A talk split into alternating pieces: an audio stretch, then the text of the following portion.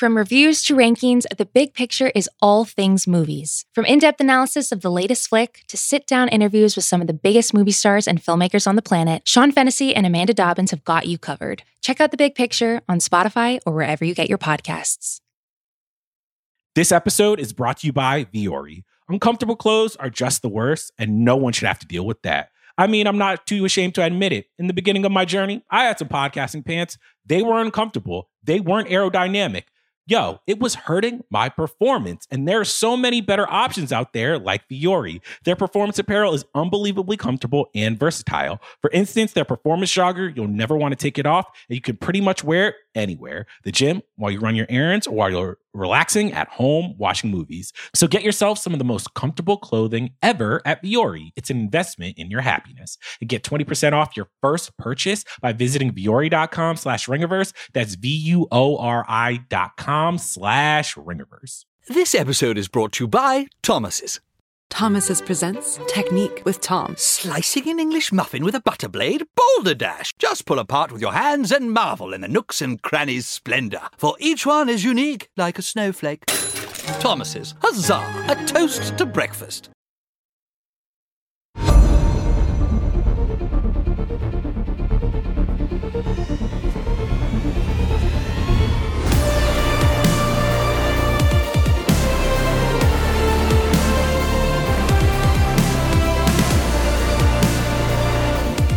Welcome into the Ringerverse.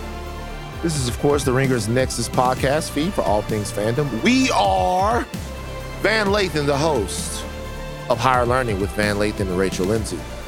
Charles Holmes, the host of the Ringer Music Show. But together we are known as the Midnight, Midnight Boys. Boys.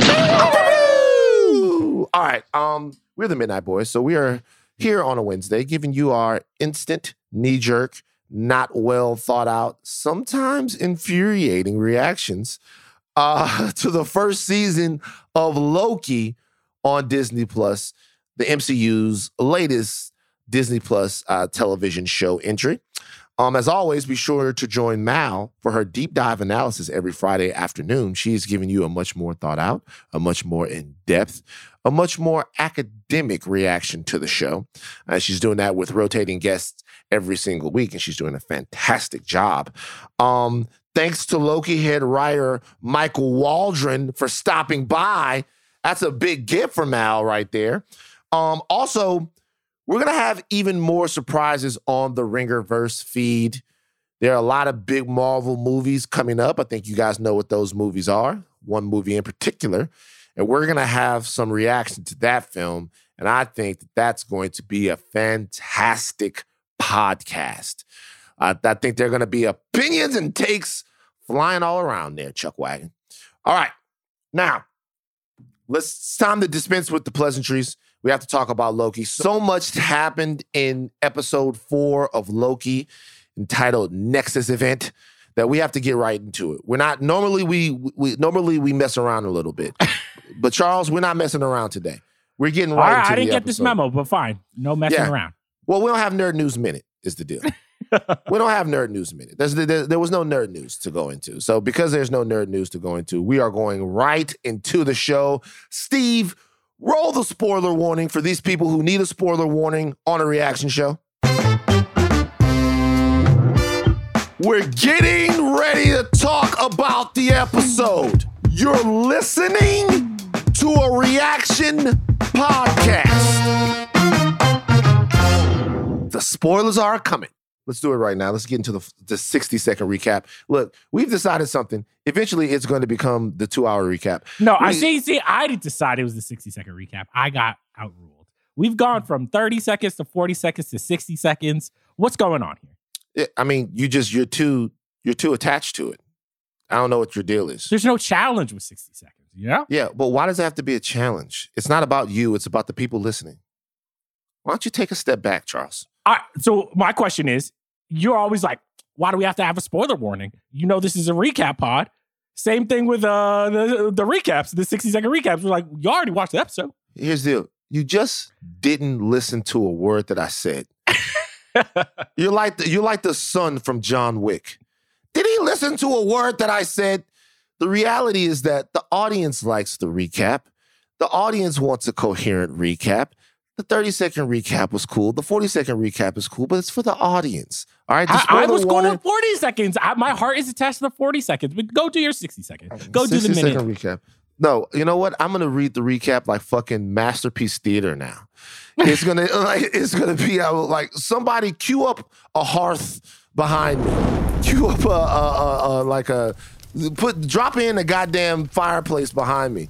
We're gonna have me and a golden retriever. I'm sitting down in a robe in front of the fire. I'm gonna read the recap. It's eternity recap. All right, let's go. 60 second recap. All right, we ready?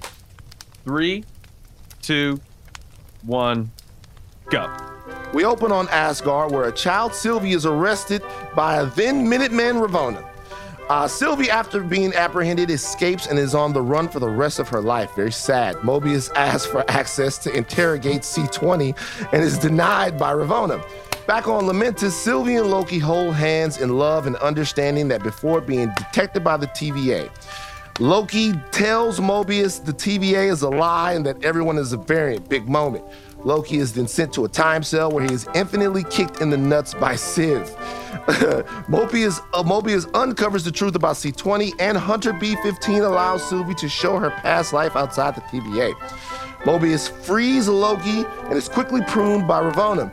She takes Loki and Sylvie to the Timekeepers for deletion. B15 frees them. They fight off the Timekeepers guards all before Ravonna deletes Loki. Sylvie and Ravonna demand answers. Uh, Sylvie defeats And Ravonna and demands time. answer. In the post credits, Loki is brought to a decimated New York City where four other Lokis tell him to come back with them. It was actually four other Lokis. We said three other Lokis in the in the thing. It was four other Lokis. Steve, what's the time on that? It's like 62. That was that was a minute and six seconds. There we go. I liked it. I felt I felt very relaxed giving that recap. Very relaxed giving that. Look at Charles. Charles got so much youthful exuberance. Look at him. I want my 30 second recap. Give me my ice cream. All I hear is hater energy coming from old man Van out there. He's looking at my hairline, being just like reminiscing about the the better days when they I didn't have to put the little black powder. I'm gonna be Uh, honest. uh, I'm gonna be honest with you. I'm not just looking at your hairline. I'm looking at your hair because I've never seen such a fine collection of naps before. you don't want to go back and forth with me. I'm telling you right now. This is a problem on the other podcast. You don't want to. You, you like. You don't. You don't want to go back and forth with me. You got that Kevin Durant grade hair. Anyway, go Whoa! ahead. Whoa! Van, don't even say that because every single podcast you have to have a snapback to hide the fucking v, No, the, no. the V. You're the only you're the only black man I know with the cowlick. All right. Here's the, here's the thing. I, Nah, I'm don't 40 start with me, Van. I'm, Don't start I'm with me. 40. I'm 41. My hair is definitely running a race in backwards time, but it's still luxurious though. All right, give me your thoughts. uh, like, give me your give me your thoughts about this episode. Last episode, we were both uh we both had some mixed reviews on. As far as Yeah. this particular episode, um, Nexus event, what were your thoughts of it? I think it did it did what all of the uh the MCU Disney Plus shows do really well is like they do that fourth or fifth episode phenomenally. Uh I think towards the middle they run out of gas and then once we're lulled into into a place of security, they hit the gas, everything's happening. When was uh when was Quicksilver revealed in WandaVision? That was like around episode 4 or 5, wasn't it? It was around episode four, I think. So yeah, Episode this is four. just another one of those episodes where like all of the questions that we have about this are starting to be answered, and Mhm. we're honestly just getting more questions at this point. But yeah, Yeah. I, I fucked with the episode overall though. Yeah, a, a good episode of television answers questions and then leaves you with questions at the end. That's how you know uh, that you got some good TV. If no questions are answered, no questions are asked, then you're just kind of there chilling, right? Like a filler episode. Uh, what questions did you feel like in this particular episode, which I also enjoyed very much? I thought it had, I thought really, to be honest with you, it was a perfect episode of Loki. It was heady enough, had enough interplay between the characters because we're being, if we're being honest, what we really love about this show is the questions that the characters are continuously asking one another and the emotional stakes that are created because of those questions, right? Would you say it's the best episode so far? I'd say so. Um, I'd I'd say so. It's it- it's just it's hard to do in an episode of TV where, like I said, you answer big time questions and you get re- revelations from characters, but then you're also left with big time questions. And it seemed like they were able to do that while also cashing in some of the emotional deposits they've made in episodes past, right? All right, so I got I got some things about this episode, even though this is like my favorite episode of Loki Sure. so far. Choices that I think were controversial. Maybe I wouldn't have picked them. So I want to pick your brain later. But the biggest question I think that got answered is I think all of the Midnight Boys here, you, Jomi, Steve, we've all been kind of like, I don't know if the timekeepers are real. Uh huh. And we got the Wizard of Oz moment, finally. That Yeah. For for now, they're not lizards, they're androids. So, and the biggest thing I left, my biggest question is, all right, are there real timekeepers? Is there someone pulling the strings? If it's Kang, does Kang show up? Is Ravonna just going to be the big bad of this show? And then point us to Kang later in Ant-Man? I just the timekeeper reveal was the one that kind of just like opened the Pandora's box. What about you? What was your like big question that got answered? My big question that got answered was how was Mobius going to take it the moment that he learned he was a variant? Hmm. because we don't really get we don't get started off um learning about the TVA through Ravonna through any of the Mobius introduces us to the TVA for the most part. You know, there's a there's a video that plays by Miss Minutes um and all that. But as far as what embodies the TVA, what becomes the TVA, Mobius defined the TVA for us. He was the guy that always had an answer seemingly for Loki and was very, very at peace with his role in maintaining the sacred timeline. When he was Yeah. sitting down having a conversation with Loki, he tells him, he's like, look, this is what we're gonna do. We're gonna all wrap it up. We all meet up at the end of time. He was very resigned to that and he was very okay with that. It was part of his goal and his duty uh, as a being or whatever he whatever he was to make sure that that happened. I always find it fascinating in anything that I'm watching when a character learns that their entire life is a lie. it, it, it always it's like it's the Neo Matrix moment, right? It's it's the purpose moment, and that's something that they actually asked Neo to continue to learn. Um, because two things. Number one, the first stage of that is always denial. Then there's acceptance. And then there's what we saw from Mobius at the end was sort of regret. And right before he gets pruned, when he's talking about his life with the jet skis and everything that was going on with that, you could tell that for a moment, he felt the loss of whatever he was before. And I want to know how that revelation, not just for him, like that revelation is going to be, you can see that wash over and cascade over other people. Uh, you know, Hunter's B15, same thing. You see what they go through when they realize that at one time they were more. So the biggest question for me was how was Mobius going to respond? And he responded the way characters in those situations often respond through those types of stages. Do you think this is we're we're heading towards a Truman Show type thing where it's like we learned that just the TVA in general. I don't even know if the sacred timeline is a thing anymore. A bunch of things got kind of thrown up about even how the TVA operates and what they are actually like destroying at this point. Because I don't even if if I had to make a guess, I don't even know if the sacred timeline is important at this point. Who's ever pulling the strings seems to be wanting to edit and tailor the timeline to their wants and desires, not necessarily anything that's actually going to destroy the universe.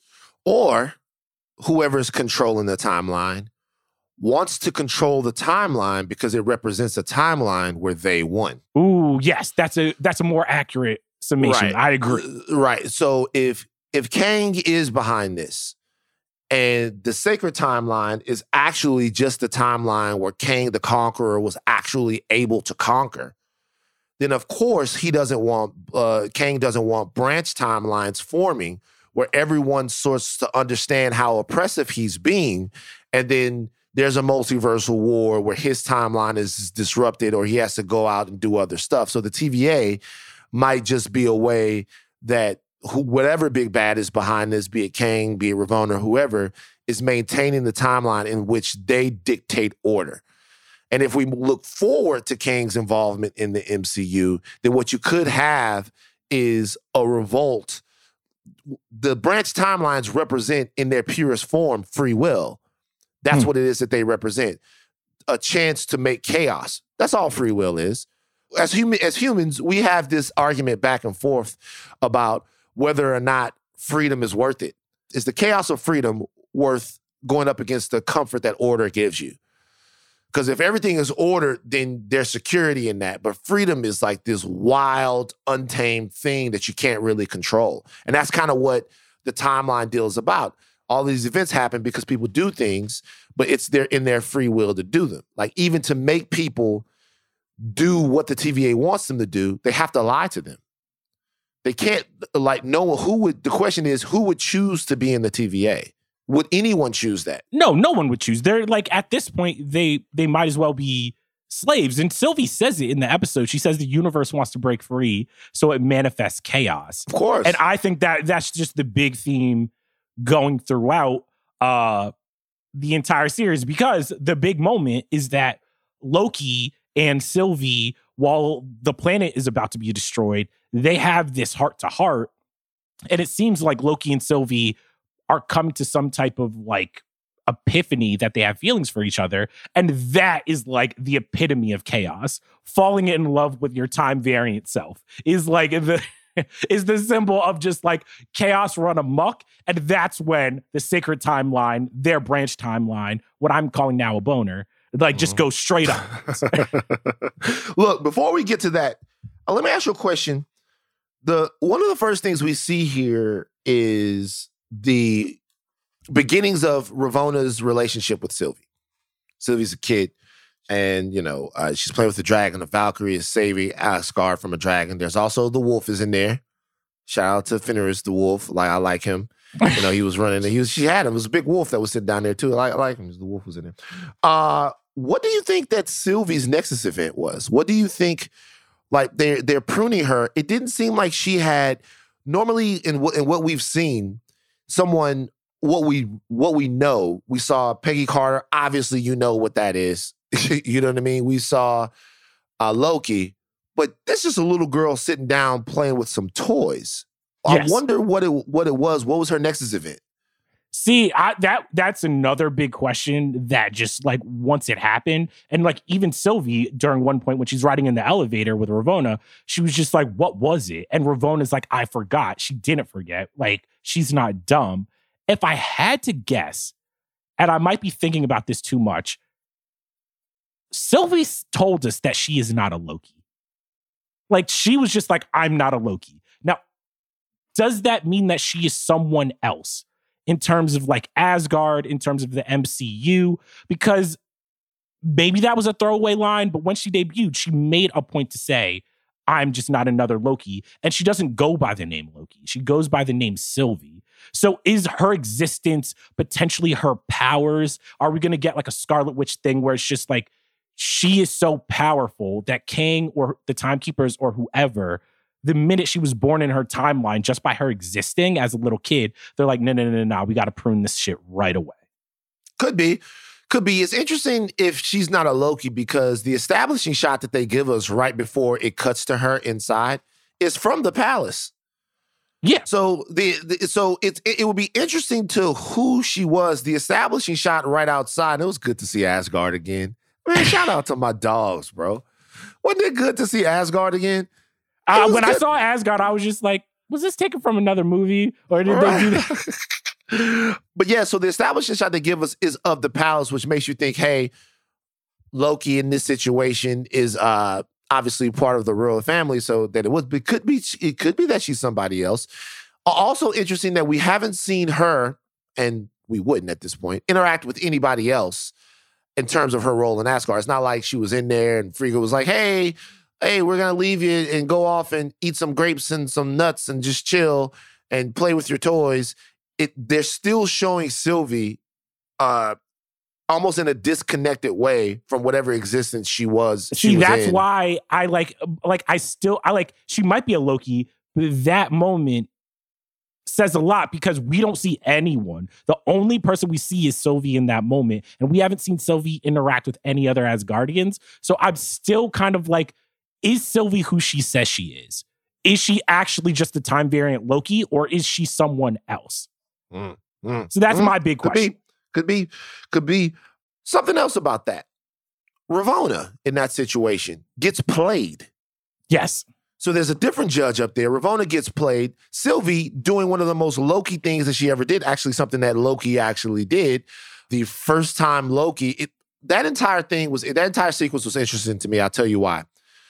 When Loki was first being brought in, I guess booked into the TVA, when he was being booked into the TVA, there was a degree of wonderment to the scene.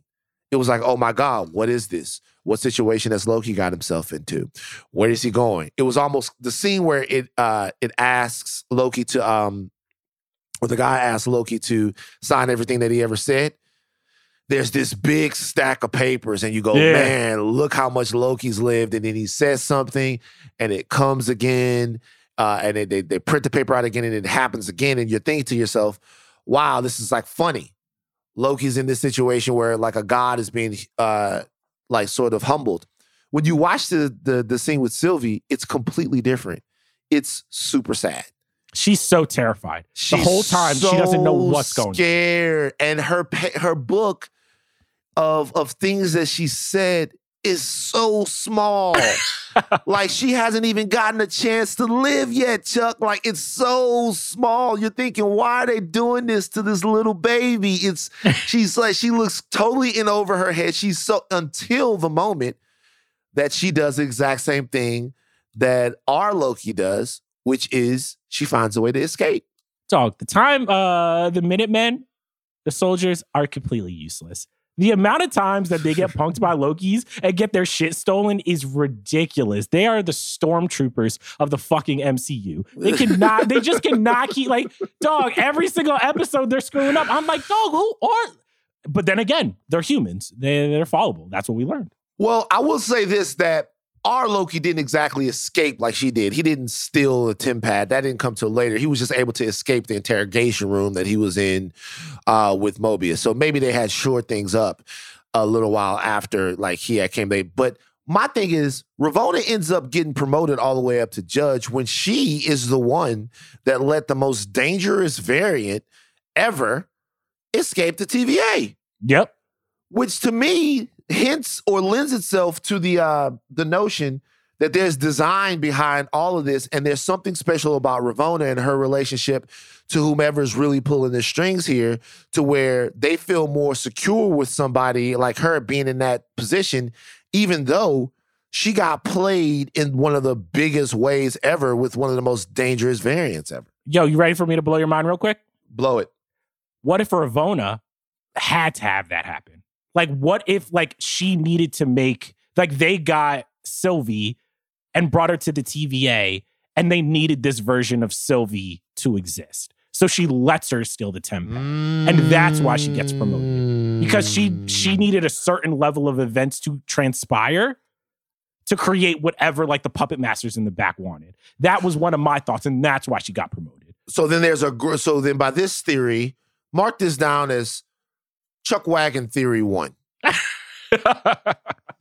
Mm, so in this theory, a certain amount of chaos is being allowed to happen amongst amongst the timeline, even threatening the intel the entire sacred timeline, in order for there to be a more concrete order at the end of all of it.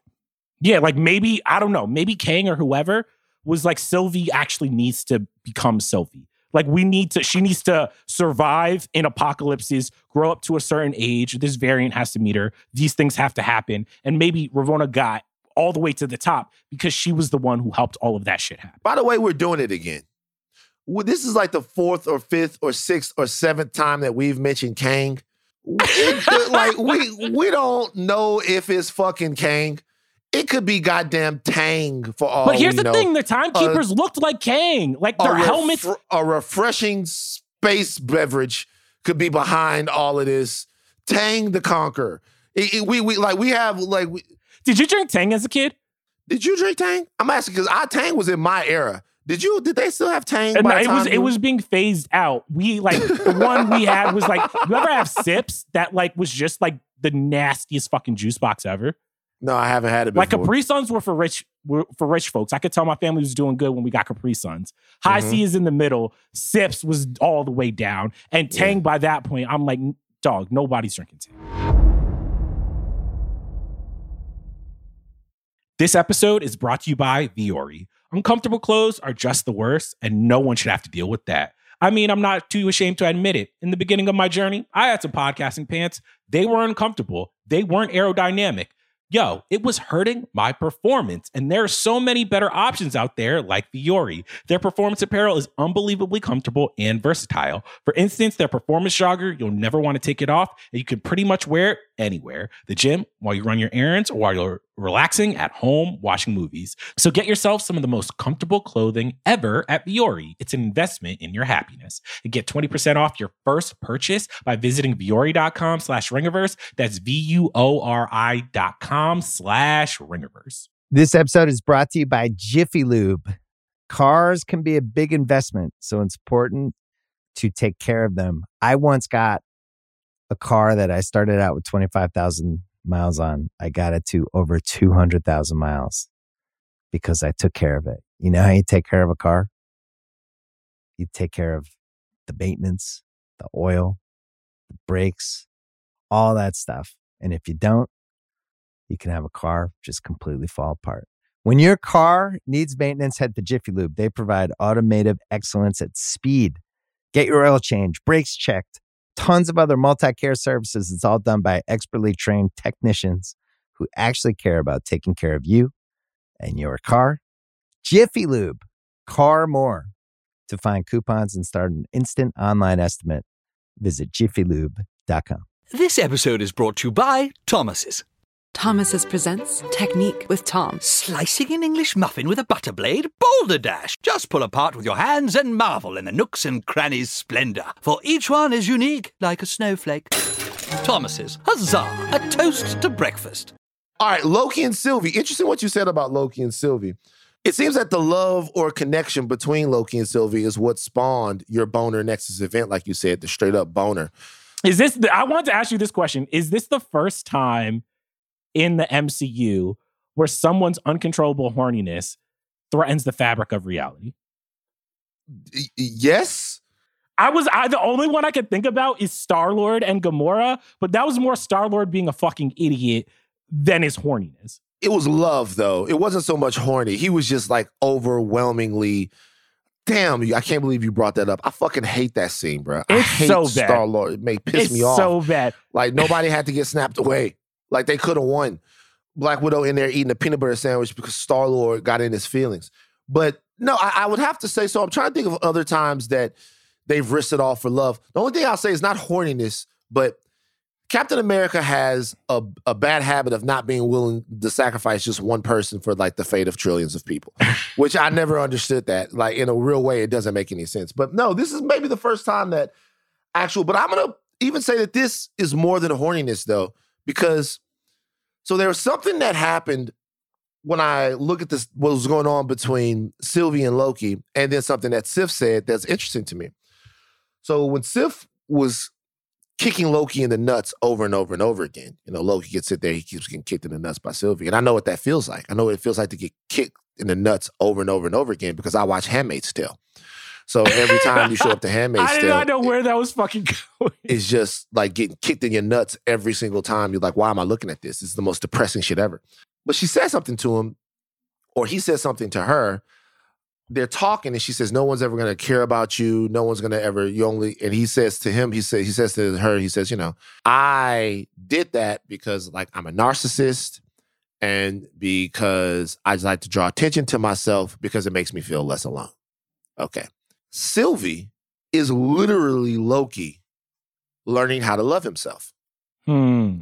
It's like literally Loki learning how to love himself, how to pour into himself, and how to not need to always make these grand distractions in order to make people pay attention to who he is. Sylvie, the relationship between Loki and Sylvie is Loki have to be is Loki having to be detailed about his affections, detailed about his intentions, and very, very intentional about everything that he does. It's the first time to where he's had to sit down and talk to somebody before getting busy and really like pour into them uh, in a real way. And it's weird that he's pouring into himself. Loki's lived a lot of his life as a, in the shadow or mirroring Thor or about what it is that he doesn't have. Let's put it this way Thor is the prince. I'm not the prince. I should rule. Let me prove to everybody I can rule. Let me prove to everybody that I'm this. Let me prove to everybody that I'm that. And his thing with Sylvie is very intimate. It's small. It's about small conversations that lead to all of these bigger understandings. And it's also about him being selfless in a way, right? He wants to tell the people back in the TVA that they're actually slaves. It's got nothing to do with him. He already knows that he's a variant. So him falling in love with Sylvie in a way is like him actually falling in love with himself. And it also is him actually falling in love with himself. Hmm. Okay. This makes me like that twist more because when it happened, it felt a little rushed in that like we've talked all about about like Loki this not being this basically being the Thor Ragnarok version even though we didn't experience that stuff. And then I kept thinking I was like he's only been with Sylvie for 24 maybe 48 hours at this point. So it would have to be love at first sight and I just didn't I would buy the Mobius relationship if he had fallen in love with Mobius way more than I would have that that I bought the Sylvie relationship. But it does speak to his narcissism and it is a physical embodiment of him learn learning to love himself, which I do agree with. Now, could I push back? Is it possible that we get a back to the future moment where like Marty when Marty kisses his mom, his mom like recoils and basically just like that doesn't feel right? Because in the comic book, Sylvie is kind of his kid, is kind of Loki's kid. And wouldn't that be the more selfless act of him learning how to love something that's outside of himself? And potentially that might be what everybody wants to happen is that like Loki, for him to have created a kid, would mean that he would have had to fall in love with someone, be selfless, raise someone up. And that maybe is why Syl- Sylvie cannot survive because maybe in no other timeline does Loki have a kid. But I'm just going galaxy brain. No, I don't think you're going galaxy brain. I think one of the central questions is about what is the nature of Sylvie and Loki's connection right now. Yes, because it's it does seem romantic on the face, but like Loki still is very confused, even when Mobius is pressing him, being like, "This is romantic," and he's kind of like, "I don't know." Like he cares for her, but like it's not necessarily clear in what capacity he cares. Right. Yeah. And right before Loki gets pruned, he is moving in. And the question is, is he moving in for uh El Smackarino? Was he going Mm. to kiss her? Or was he moving in to bear a part of his soul to her that was even deeper than what they've already shared? You know what I mean? It's very interesting. We also saw that shot that we thought was Black Widow.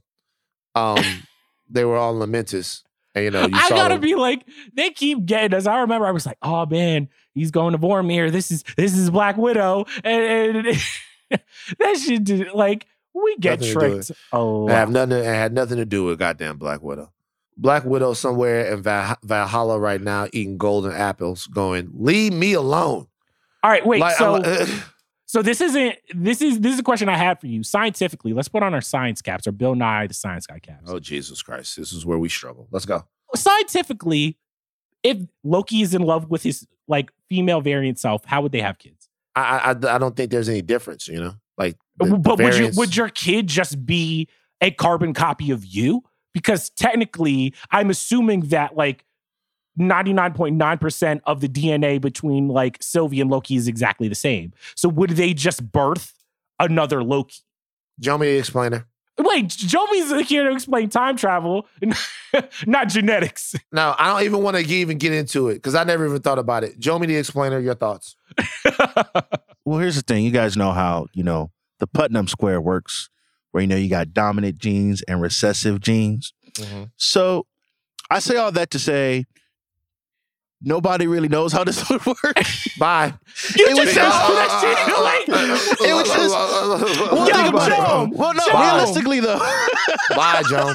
Like, Realistically, though, it should be, you know, they're the same person, assume they have the same DNA, so it should be like a genetic clone, right? just like the same DNA all the way down.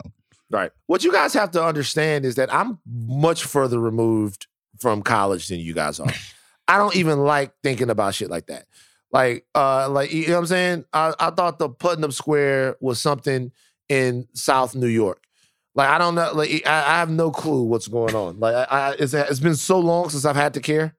Like, Jomi came in high. I actually appreciate it. Jomi was just Jomi like, came in. Jo, that was a that was a very up and down because Jomi came in and dropped some jargon on us, right? Some Yeah. nomenclature, and then made me think. I was about to say, "Yo, this motherfucker Jomi is the illest."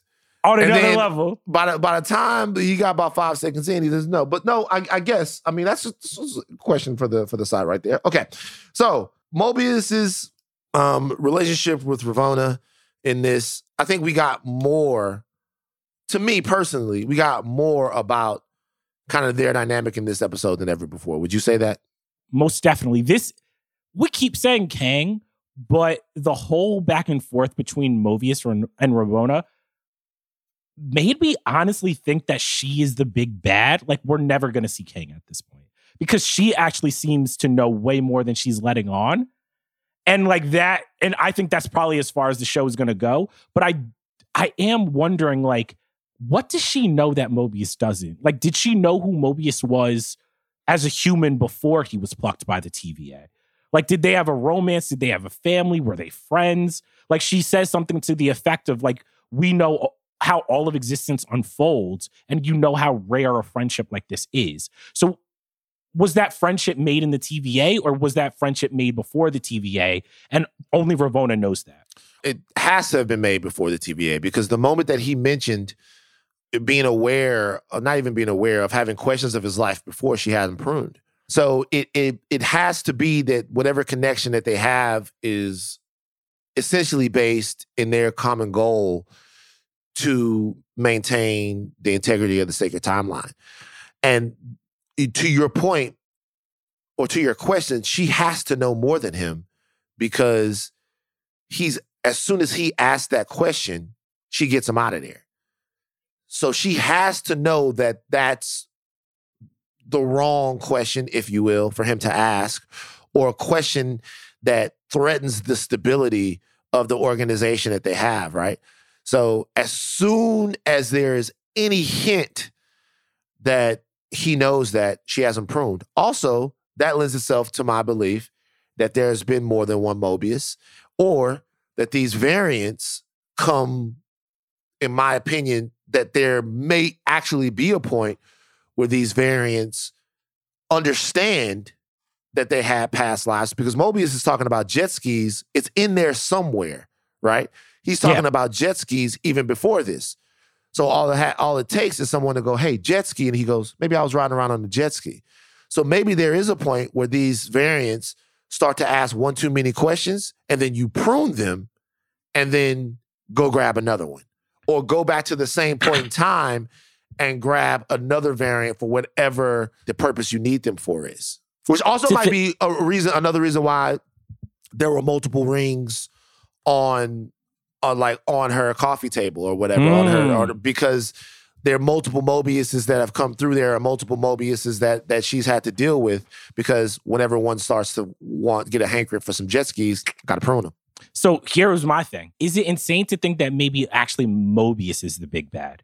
If maybe Mobius is such a talented analyst that maybe there is like a top Mobius that's controlling the sacred timeline, and then they get variant Mobies, uh, variant Mobiuses, and then they just prune them when they start asking too many questions because they're really good at their Mobius seems way more talented at his job than any other analyst. But maybe because of that, he asked too many questions, and Big Bad Mobius has to be like, "Nope, get him out of here. We're going to get him out of here." Well, to that point, Mobius seems the best at his job. And the reality is that's why I don't think she wanted Mobius to interrogate Sylvie, Hmm. right? Uh, because maybe she understands that whatever exists in these Mobius variants, they it leads themselves to be it leads it themselves to be inquisitive in a way that threatens the entire ruse of what it is that they have going on You know, he sits down and talks to her, and all she also must have not known the degree to which Loki knew any of this stuff. Yes. Because at, at at this point, she thinks she feels like Sylvie knows all of it, which is a mistake by Ravonna, by the way, because I don't know if she if they think that Loki and Sylvie are acting in cahoots with one another. My question is, why would she think that there would be anything that Sylvie knew that she hadn't shared with Loki? So if if Sylvie knows that the TVA are all variants and that they're coming from um they've been plucked out of wherever they were, whatever lives they were leaving, why would she think that she hadn't told Loki that? Or is that not the reason that Ravonna didn't want Mobius to talk to Sylvie? Is there something else that Sylvie can do? Is there something else because you know Sylvie can enchant you and then make you straight up remember where you came from? Is that what she didn't want Sylvie to maybe possibly do to Mobius? So Here's the thing Does Mobius know something from his human life that would be so disastrous if he learned it that it topples the whole TVA? I mean, I get it. I, I, I you know I, what I'm saying? Like maybe he's the one guy that, like, oh, like if she restores his memories, Mobius is going to remember something maybe about the start of the TVA, maybe about the ruse that Ravonna's like, I can't, this can't happen. We can never let that happen. Yeah. Nah, maybe so. Maybe so. Maybe so. And Ravonna's the one that is kind of keeping all of these trains on track. She seems almost as if she's acting as as a singular entity within the TVA right now. That's that was my thought too. But uh, wait, before we've been we we're getting really heady. We're getting really heady in this episode. I like it. But I want to Yeah. ask you one garbage question. Can I ask you a garbage question? Of course. We saw we saw how talented Sylvie was as a child, as a as a child time traveler. So what I want to ask you right now, in a time travel draft, who would you who would be your number one overall pick? We're talking any time travel character. This could be Mobius, Sylvie, Marty McFly, Cable, the protagonist from Tenet, the Terminator. Who would you pick overall first? It's definitely not anybody from Tenet. Um, good question. wow, I thought this was going to be so easy for you. I thought I knew No, no, pick. no, no, no, no. I mean, I want to go with Marty McFly, but it's so on the nose that I want to think of something different. But yeah, I'd have to go Marty. I feel like Marty was the most consequential. Either Marty or like one of the Avengers. You know what I mean? Why? Who you got? Marty. Ooh, I was thinking. I'm thinking Cable from the comic books. Like he he he gets busy. He survived multiple timelines. You know what I'm saying? Like he's he's he's badass as fuck. We don't know what's in his pouches. I think I would have to go Cable.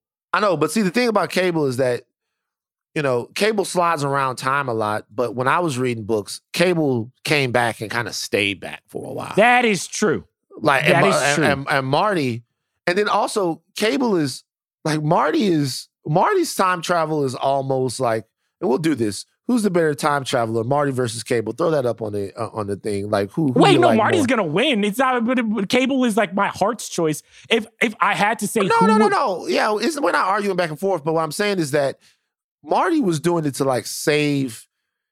I guess Cable was kind of too to save his family because Cable's daughter. Oh, by the way, the the the Kyle Reese is way up there for time travelers too. I'll tell you why Kyle Reese is up there. Now I change it all. Kyle Reese is number one. I'll tell you why. Very few of these guys travel back in time and got some ass. Kyle Reese came back in time and was still getting busy. Kyle Oh Reese, my Kyle Reese. So think about this about Kyle Reese, and we'll get back to the thing. I know you know you guys don't like the tangents as much, but I, I, I dig it. They don't like the tangents. I felt like people love the No, tangents. so like so Kyle Reese comes back in time, and there is this gigantic, fucking unstoppable machine from the future who is trying to kill Kyle, kill his target, and really subjugate the future of humanity. And you know what Kyle Reese said? Girl, we got a little time. That's what Kyle Reese said. yeah, I know he's coming, but girl, we got a little time. Wait, is Kyle Reese your number one?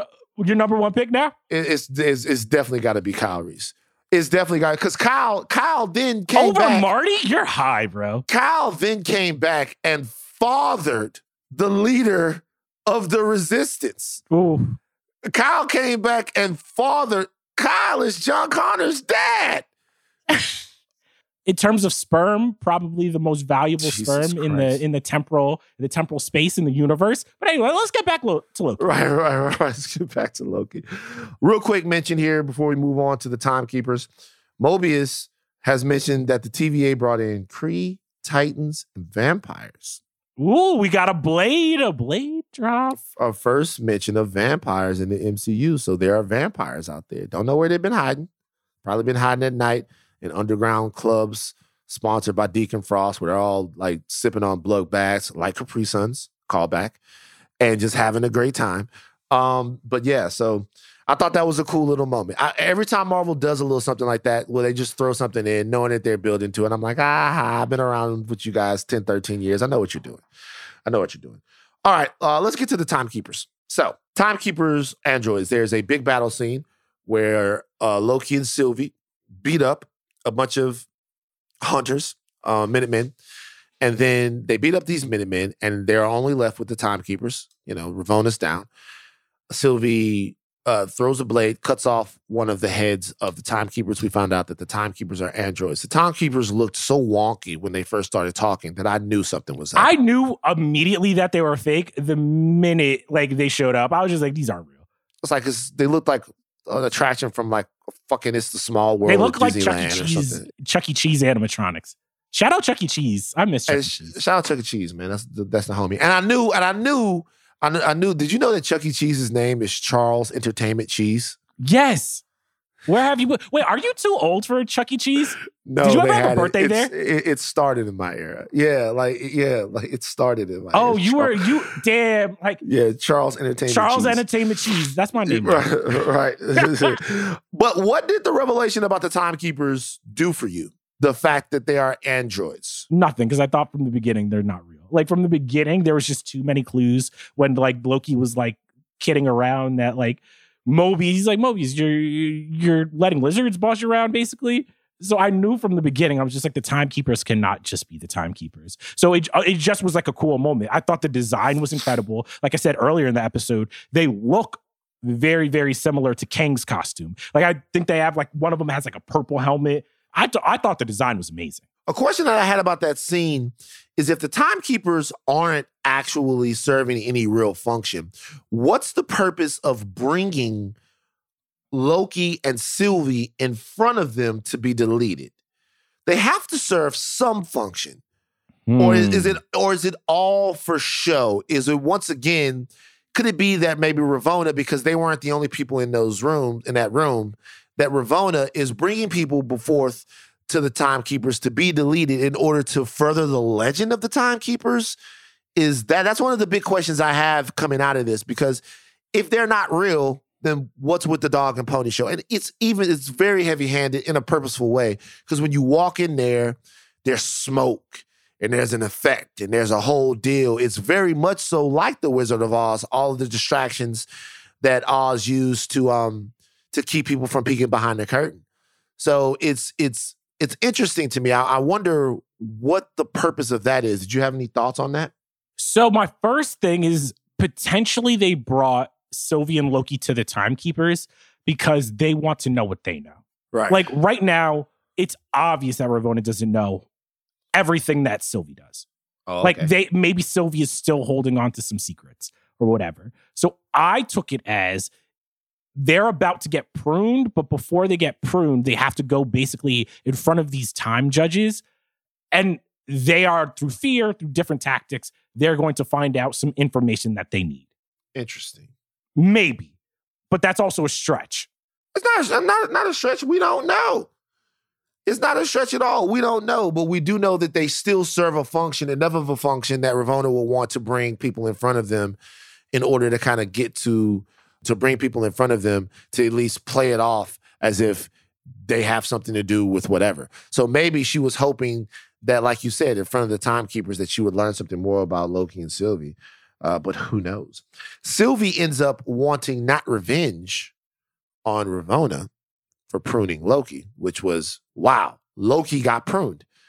In the moment that Mobius got pruned, I'm looking, that made me look at pruning different. I knew there was no way they were getting rid of Mobius in Yeah. episode four. Right. So when the when when Loki got pr- when Mobius got pruned, I was like, okay, so pruning is something different than what I thought it was. And this also goes back to sort of us seeing other people get pruned sort of cavalierly. And we thought, Jesus Christ, whoever would do something like that, these people are definitely, definitely super ill and crazy and um and vicious. But no, pruning is a more like a cosmic time time out, perhaps, than it is actually taking somebody's life. Well, here in the episode, we learned that like the TVA's version of jail is a time loop.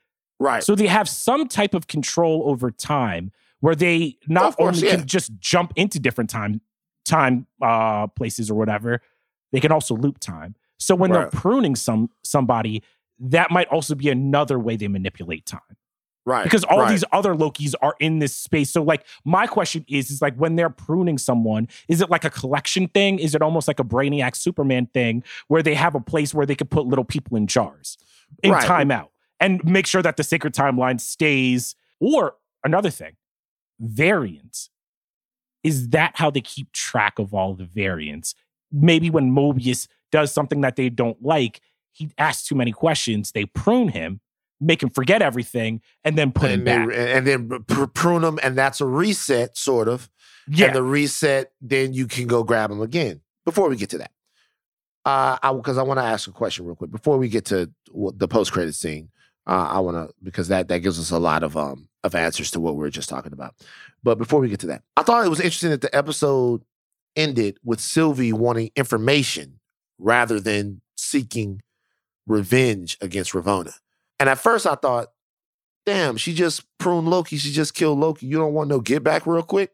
But I think it goes to show that all the questions that we want to know are questions that are worth asking because even inside of the narrative of the show itself, which is just doing a breathtaking jo- job of playing all of these interpersonal relationships between one another. Even the interpersonal relationship between Mobius and Ravonna, right? It's from his from Mobius's side of it, it's he seems to have an affection for her, and she seems to have more of a she treats him like a pet almost.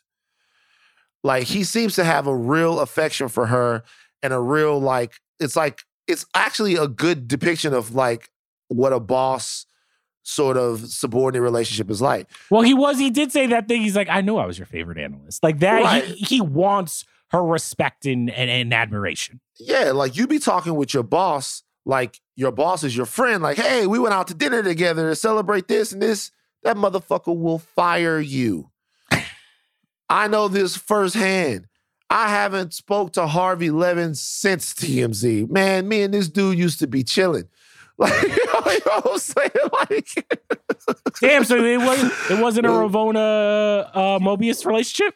that he pruned the shit out of me. You know what I mean?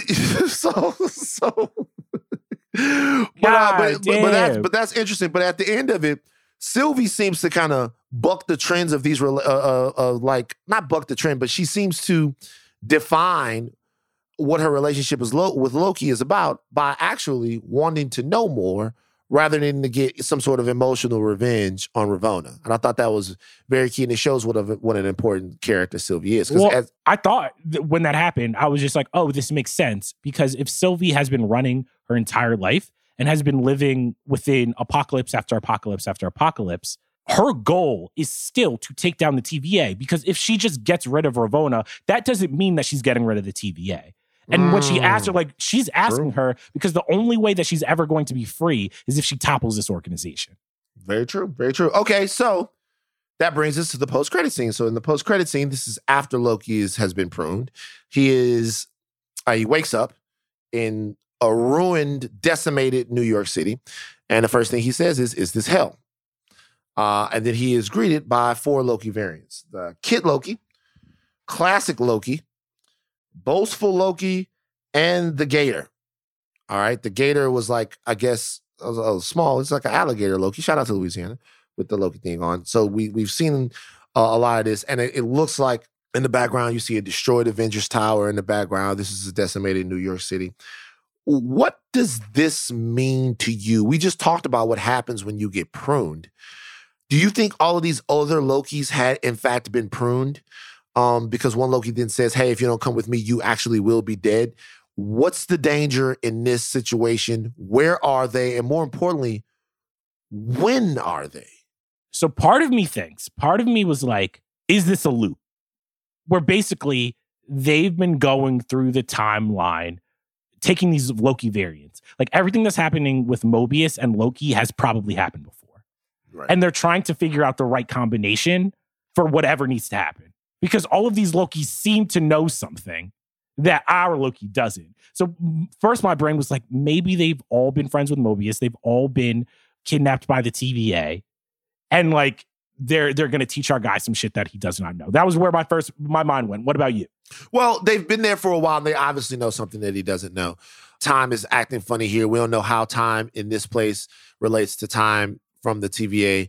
So we don't know how long or or exactly what point in the history of New York or the earth that they're actually at. But they do seem to know something um, that our Loki obviously doesn't. They're telling him, get up, let's go. And there seems to be some element of danger there. Also, we haven't seen one version of Loki that we've that we saw in the trailer, which is like the mayor Loki. So Yes. I'm wondering, like, if if, if that's coming uh, in this particular, are they going to be taken to a place where one Loki maybe rules that entire deal, and these lo- other Lokis are up against him, and they need our Loki's help for whatever reason. I, I, I watched a recap video, and it said that one of the Lokis seemed worthy because he had Mjolnir in his hand. the Black Loki. The Black Loki. Shout out Black Loki. Hell yeah. Shout out Black Loki. Shout out Blokey. That's his name. Loki. Blokey. He's a he's a he's Blokey. I like Black Loki, man. Do you think you could live Mjolnir? No, hell no. You said But that so quick. There's no way I could lift me Mjolnir, bro. Like I actually subscribe to. Never mind. Oh, Like, what- what were you about to say? uh, no, never mind. Just my browser history. There's there's no way I could lift Mjolnir.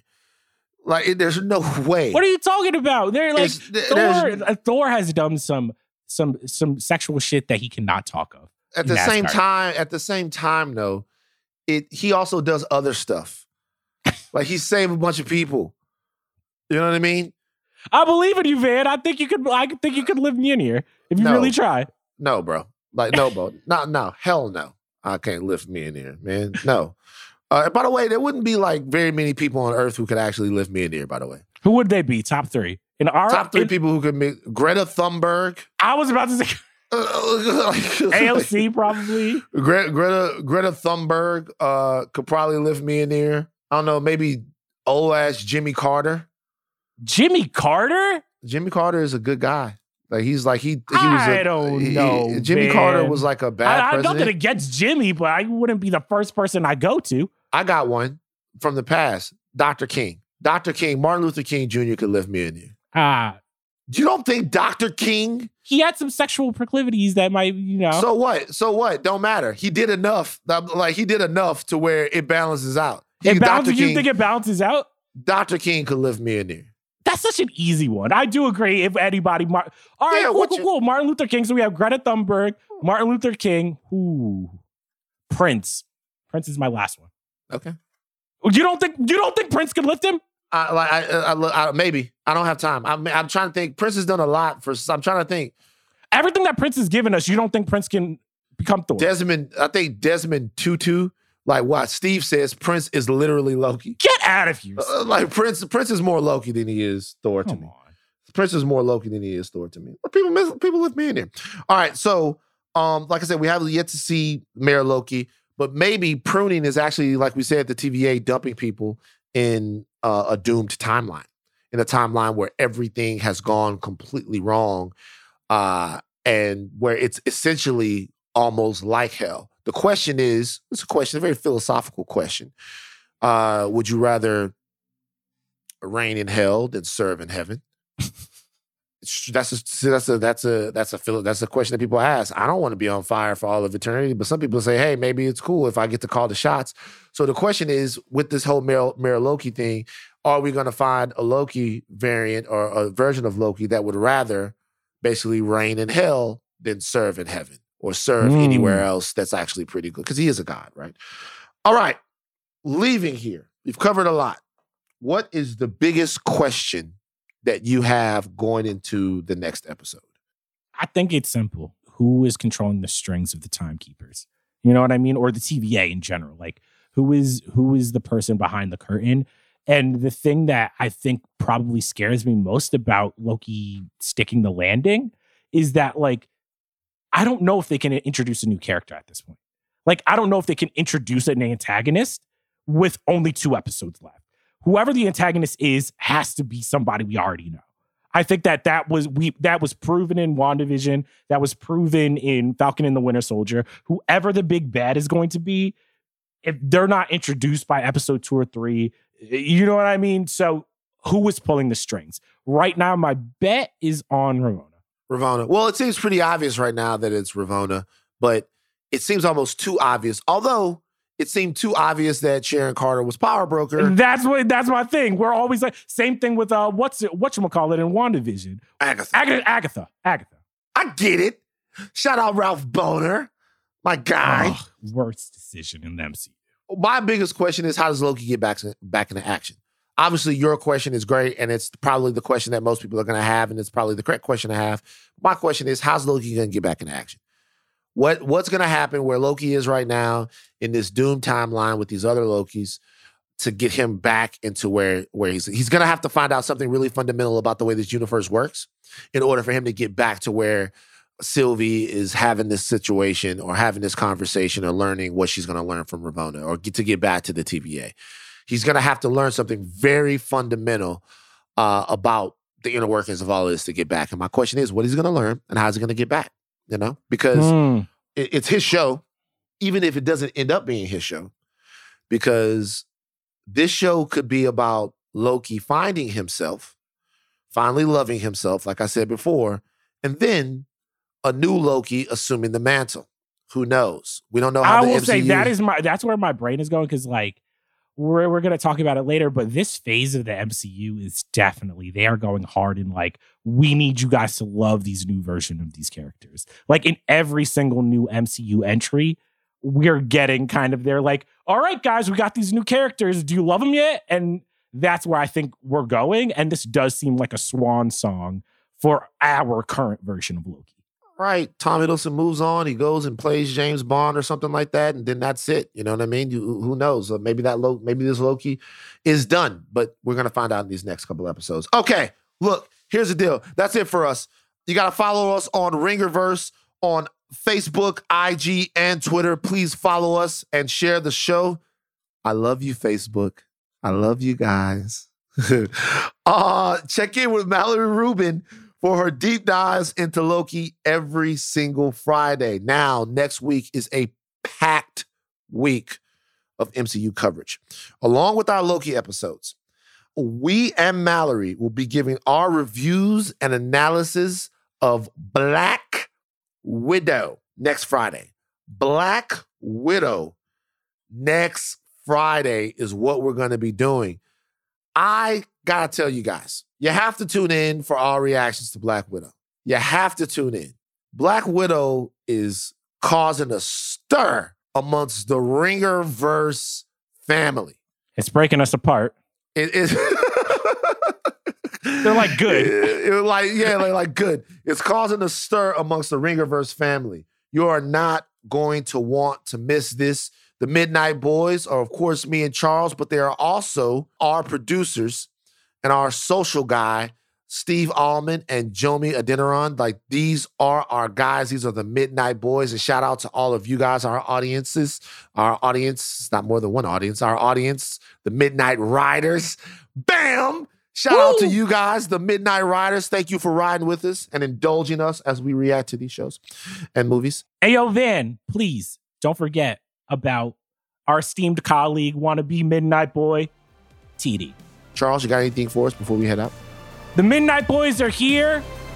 Fans, please let us out the slammer. it rains purple, and I know for sure Prince can lift the hammer. we out.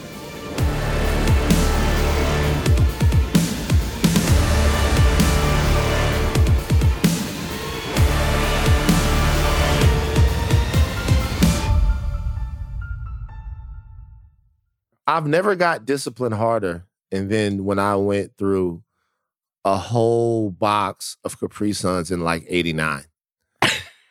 I'll never forget the look on my dad's face. My dad just walks in and he looks at me. And I've just never seen a more disappointed person in their life. It's just me and a mound of Capri Sun carcasses around me. And I just looked, I, and I remember I looked at, I was defeated at that point. I remember I looked up at him like, my bad, dog.